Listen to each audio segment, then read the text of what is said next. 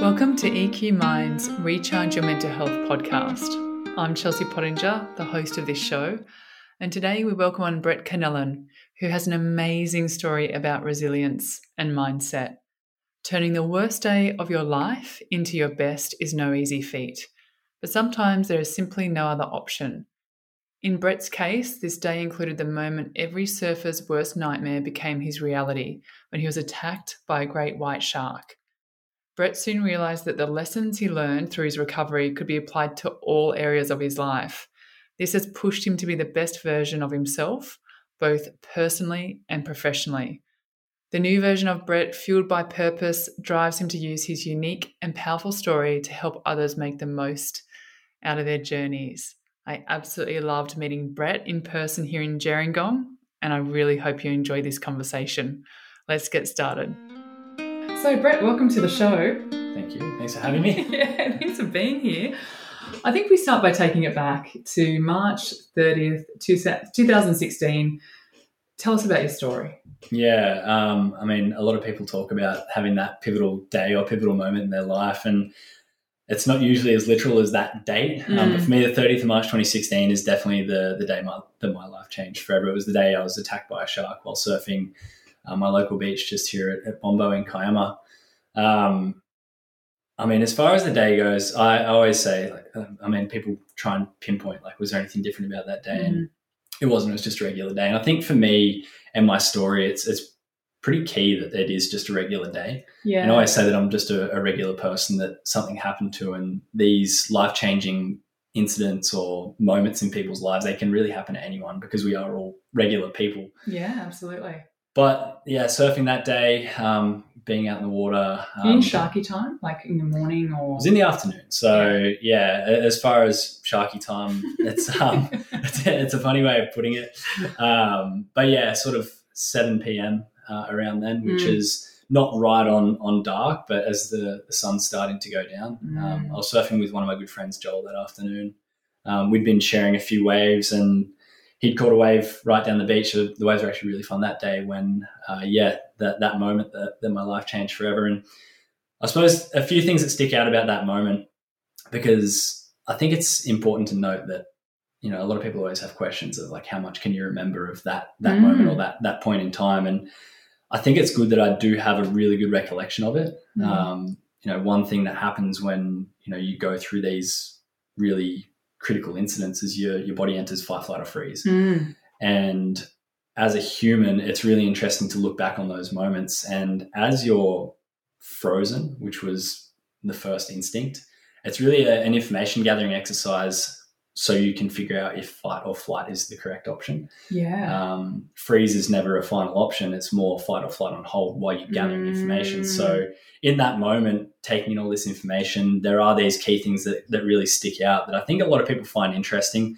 because I always get, you know, the three most common questions. Did it hurt? How big was it? And what can you remember? and, you know, to answer those questions pretty succinctly yeah. is no, there's too much adrenaline. Yes, yes. Um, Thank goodness. The shark was big enough. Yeah. I always say. Um, and the things that I can remember from it are very vivid. Mm. So when the shark is latched onto my leg, mm because I was able to take in all those fine details in that freeze part of the response, you know, the things like the feel of its skin as I was trying to push it away to, you know, the, the fact that there's no noise, even though I know I was shouting for help. Mm. Um, even, you know, the look in the shark's eyes is something that, that really leaves an image in my mind. And, you know, the look in the shark's eyes is one of, I, I, look at that and, and have that image in my mind. And it's just a picture of how good sharks are at what they do you know, there's a, a, reason they've been around for as long as they they have been. It's because they're yeah. incredibly good at doing what they, they do, which is finding things to eat and, and kill, and, and that keeps them alive. And yeah. you know, I think for a lot of people that's a, a, pretty daunting thing to hear, but for me, it kind of just adds to the respect that I now have for sharks and I've always had for sharks. In in a weird way, I think it's an unfortunate way to gain that perspective, but something mm. that when I look back at that image, it's not one of terror; it's one of respect and um, you know, as far as getting out of that situation, I had a lot of um, a lot of things go right, but a lot of things go wrong. Yeah. You know, you look at these decisions you make in these critical situations, and sometimes you can go through and you know you make these snap decisions that work out. For me, the best one that I, I made didn't come first. The the worst one that I made actually came first, which is to pull away from the shark. Right. Makes total sense if get Yes. bitten by something you want to get away Get from. it. away. Yeah. Unfortunately for us as humans, we're, we're pretty fragile. Um, Mm. This you know skin and, and bones Yeah. that, that we're we're housed in. When a shark has a hold of your leg and you pull away from it, um, it doesn't just let go magically. Mm. Um, it holds on and it separates that part of flesh from from your body. Mm. So that was the worst decision I made. But the best decision I made is one that's based on instinct and something that came from a prior memory of mine in watching Soul Surfer by Bethany Hamilton, Mm. um, who's a Hawaiian surfer who was bitten by a shark. A lot of people might be familiar with her story, but one thing I could always remember from her story was that she didn't look down. She didn't look at where the shark had bitten her, um, and that was one of the big things that I remembered is not looking down at my leg. And Mhm. that was something I focused on um, as I tried to swim in to the beach, um, dodged the shark as it came back a second time. It came back again. Yeah, yeah, it came Did you back try a and poke second it in the time. eyes? Didn't they say that? it- You No, because that's that's a funny thing that a lot of people always say when I go through my story. the punch it in the nose. Exactly, everyone. You know, Mick Fanning style. Exactly, Yeah. yeah. Everyone has these ideas of what you're going to do. but do. first thing, you, you're frozen in fear. 2nd of all, it's really hard to punch through water. Mm. so, so I, it's not something I didn't try. It's just Mm. something that didn't work. Mm. and that's what led me to pull away from the shark. And when it came back a second time, I was lucky enough to see it coming to try and put my hands out in time to stop it. And my right hand landed on its nose. My left hand, um, unfortunately, fell into its mouth, and I've got a couple of pretty cool scars from that one. But um, was able to hold it up at arm's length until a wave eventually hit us and, and separated us underwater. And I was lucky at that point. And there's so many smaller details that kind of go up until till this point, but I always say a lot of it was out of my control. It was all instinct and it was all these things happening so fast. Even though the moment for me, especially at the start, felt like it lasted about five minutes. It was probably five seconds. And then it was 15 seconds swimming before it came back a second time. And then it was another five seconds before this wave hit us. And and that was really the attack that was over. But then I had another issue on my hand, which was getting to the beach. And I was lucky that my Mhm. friend Joel had heard my my screams for help and had come over to to put me on his board and take me to the beach because at that point I was I was in shock. Mm. I'd lost a lot of blood. I was in a really bad way, um, and I was lucky that he was there to pull me into the beach. Um, I was lucky that he was there to really save my life that day. Without Joel there, I, I wouldn't be here today to tell my story. And We love Joel. yeah, Thank definitely love God Joel. I know Joel. all the decisions that he made, um, along with uh, his partner Aggie and Mm. another person on the beach, uh, John, who applied the first aid. John and Aggie both qualified nurses. Oh, So not only how is- lucky is I that? know, not only is there a lot of instinct that goes into this, but a lot of luck. absolutely that's end of the life though, isn't it? exactly, yeah. So all Yeah. these things that eventually saved my life and got me to a point where I was airlifted from the beach um, and taken to St George Hospital. Hectic. Yeah. I love your story. I was watching your trailer about your story, and one of the things that I love the most, Brett, and thank you for sharing that story. I mean, that is just so incredible. And one of the things that really resonated with me was I don't want to be defined Hmm. as the, the guy that got bitten by the shark. I don't want this to be my story. I want to kind of define my story in a different way. Yeah. And I feel like that is such an incredible mindset and such an amazing resilience story. Where does that come from? Where does your resilience come from? I think I think my resilience kind of comes out of a, a position of not having any other choices. Mm. Um, you know, if I look earlier into my life, I'd never really been through any major struggles up until that point. I didn't have the experience to know what to do in that situation. So for me, I was kind of learning on the fly as I was going. I always look at my recovery and it's kind of two distinct things that I had to overcome. Mm. There was the physical injury, um, which I'd lost three quarters of my left quad. The Oh, wow. operation that they did to try and first of all save my leg, um, but to, to give me hope of doing something later was they took my left lat muscle from my back and implanted that Mm-hmm. did a lot of skin grafting, connected a, a, a nerve and a blood supply, and that was one side of of the recovery was was trying to rehab that to the Mm. point where I could try and do simple things like walking again, Yeah. simple things like being active again. But the other side of my recovery was the mental recovery, and, Mhm. and this is something that you know anyone who goes through something major in life, you, you will have some component of a mental recovery to go through. Mm-hmm. for me, the mental recovery was not so much what a lot of people I think would picture in the first place of you know, getting back in the water and conquering the fear of sharks. Mm. For me, it was along with being told that I wouldn't walk properly again and wouldn't be active, I was told that I'd never surf again. Wow.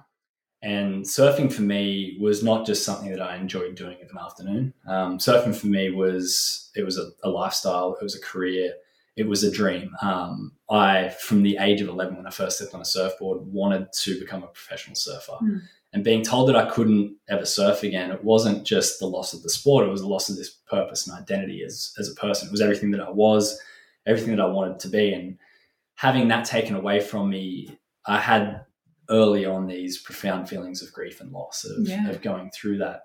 So being able to overcome that was for me more important than the physical recovery at the start because I mm. first had to come to terms with that and deal with it before I could even take the first step in that physical journey. Yeah, so I say my resilience comes from a point of not really having another option because mm. I didn't necessarily know what to do. And I was lucky that I had an amazing support that it was around me. Um, not only just close support with friends and family, but the local community here, the surfing community worldwide, were things that really, really helped me get through that tough time.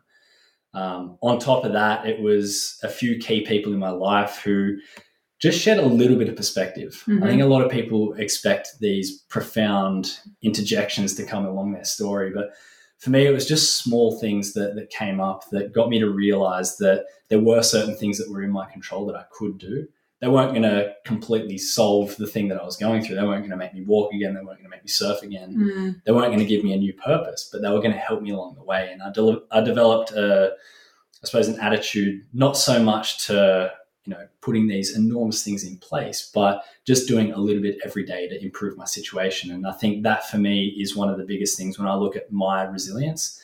It was done in those small steps that helped me essentially be able to walk again um, mm. and you know eventually get back in the water and they weren't things that happened overnight and it's important to note that absolutely and as you're saying it's those small simple steps and those consistencies from a mental you know fortitude sort of capacity point of view so physically yeah you're doing all the, the rehab and all the physical stuff to get you back walking and, and eventually in the surf again what were you doing for up here at the start, not much.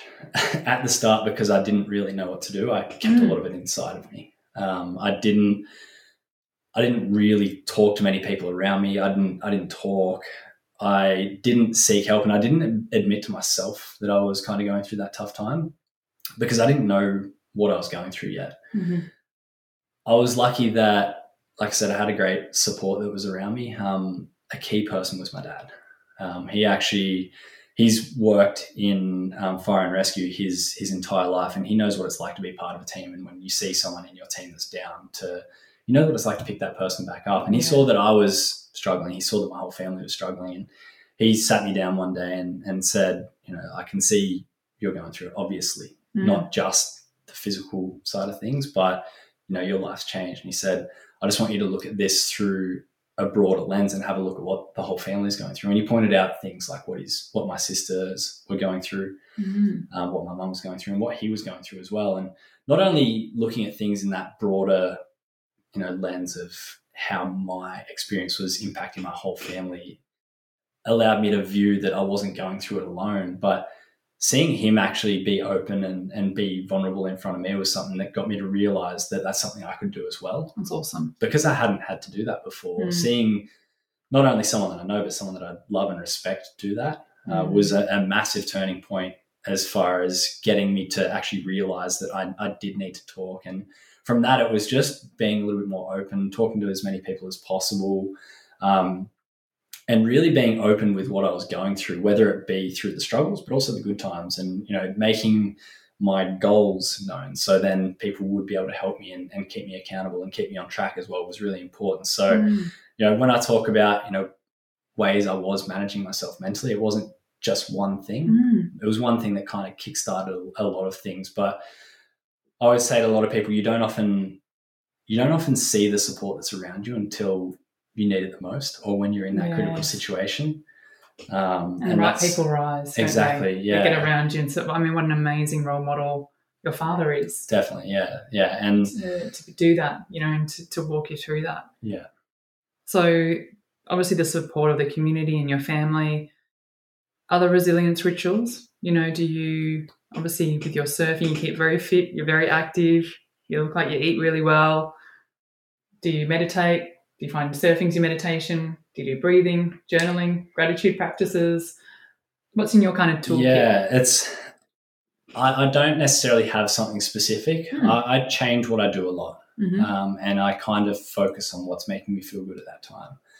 Um, whether it be, I mean, for the last, to give you an idea, for the last probably twelve months, um, journaling and gratitude has been a big thing. So every morning when I wake up, first thing I do is write down things I enjoyed or learned from yesterday, and then a bit of a brief of sort of what I'm looking forward to today and Nice. you know the type of person I want to be and, and some words of encouragement. But a big part of that was giving me some context to write my gratitude as well. yeah. Gratitude for me was something for the longest time I kind of turned away from because I, you know, heard of people trying it, and I think when you haven't given it a proper go, it's easy to dismiss. Yes. Yeah. And you know, I bet I'm not alone in saying the first time I did it, I tried it the first three times, and you know, you write down like your family, your house, and your dog, and then and you reorder it like five different times, and you're like, I didn't get For the next week.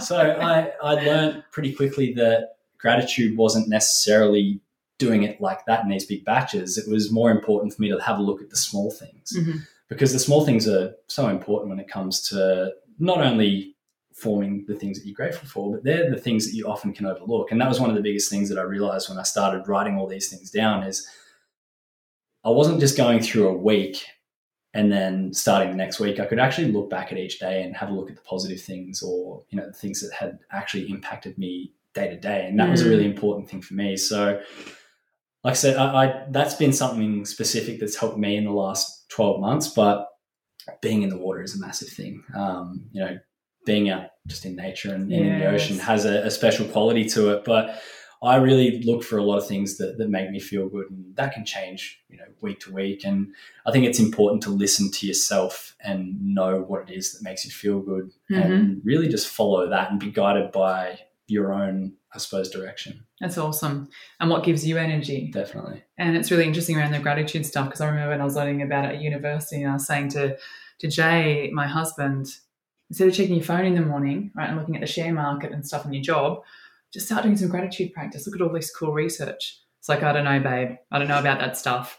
I'm like, what's the worst that's going to happen? Yeah. Right? Like just Hmm. just try it out. Just lay there before you check your phone, 30 seconds.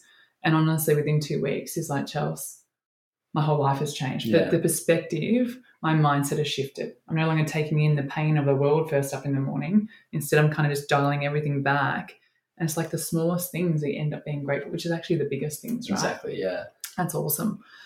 Uh, one last question. What would you like for people to take away from your story? It's funny. I I've kind of been thinking about this a lot recently because a big thing that I really try and promote is the fact that you don't have to be defined by what happens to you, but it's how you Mm. respond. And Mm, I think that's that's something tangible where a lot of people expect you know you to go through something significant to learn this. And as I was exploring that a little bit more, I thought that I talk to a lot of people who haven't been through something like that. And they don't really understand it. And when I share my story or when I, I talk to people, I'm definitely in the mindset that not 100% of people are going to, you know, take the real message out of it mhm. everyone's different. Everyone has their own experiences and they're guided by that. And I think a big part of that is I would love everybody to come away with the message that really it's it's the biggest cliche, but cliches come out of a place of truth, right? And is that you really only live once. Mhm. And you know, a, a lot of people. One of my favorite quotes is the fact that we have two lives. Mm. Is the first one, and the, the second one starts when you realize that you've only got one. I love that. And that's such an important line for me that I, I love to reiterate as many times as possible. But I realized recently that not everyone can actually see that. Mm. You know, there's a certain percentage of people that can hear my story and take away the the parts that I want them to hear. But then there's the other percentage of people who, and I always say that it's it's unfortunate, but they will will learn that one day. It's just going to be through a bad or a painful or, or you know a situation that you don't want to go through Mhm. and that's part of life. We we can't ignore that and we can't shy away from it because it is something that we go through. Like going through challenges is part of the human experience. Mhm. Makes us who we are. It is really how we learn and how we grow. And those bad times, as, as dark and as terrible as they may seem, for a lot of people, are going to be those life changing moments where they do see that they only have one life. Mm-hmm. And I always struggle because I've always said I'd love for people to be able to take out of my story that, you know, you should be doing, you know, living every day like it's it's you know the most important day you've had. And mm-hmm. it is hard for a lot of people to take that that message away. But I think when I reflect on it and I realize that people will get there if you can provide some context that when they do go through those tough times, Mm. if they don't take something away when they hear you, then they will not only hopefully be able to get through that tough time a little bit easier, Mm. but then they'll see things a lot clearer. And I think that's a really important thing that we'll all, you know, get to to know at some point, and you know, Mhm. whether it be now, whether it be in 15, 20 years, wh- whenever it is. Um, once we can open our eyes and realize that you know we are living this one life, it, it is it is a game changer. Absolutely. Community. I hope you wrote that down. We only live once, and that is so true, Brett. And I think, you know, within darkness does come the light. And I Mm. feel like that with my experience, every day to me is a blessing. Like I just grab life by the by the horns and just go, you know what? I want to skid into my coffin at 95 or whenever it is, and just maybe, maybe with a glass of champagne in one hand and a surfboard in the other, and just go, wow, that was an awesome ride. yeah, You know? Definitely. I think that's important, and I think something that a lot of people would love to be able to look back and know that you've left something behind that you're proud of, and Mm. that you know the people that live a life afterwards can remember you by. And good luck to everyone trying to do that. I think um, um, Yeah. I, I get excited knowing that you wake up every day with the opportunity to leave that mark on someone. Oh, I love it. Brett, you absolute legend. you. Thanks for coming on the show today. Uh, we'll leave all the details in the show notes of where to get in touch with Brett. And thank you so, so much. You inspire us every day here at EQ Minds. Take care, man. We'll see you in the Thank water. you. Yeah, definitely, definitely. I'm Glad you're not afraid. It's, it's Yeah. awesome. This podcast and the information contained therein is made available for educational purposes only and is not intended to provide medical advice. This information should not be used as a substitute for competent medical advice from a licensed specialist, doctor, or psychologist. Thank you.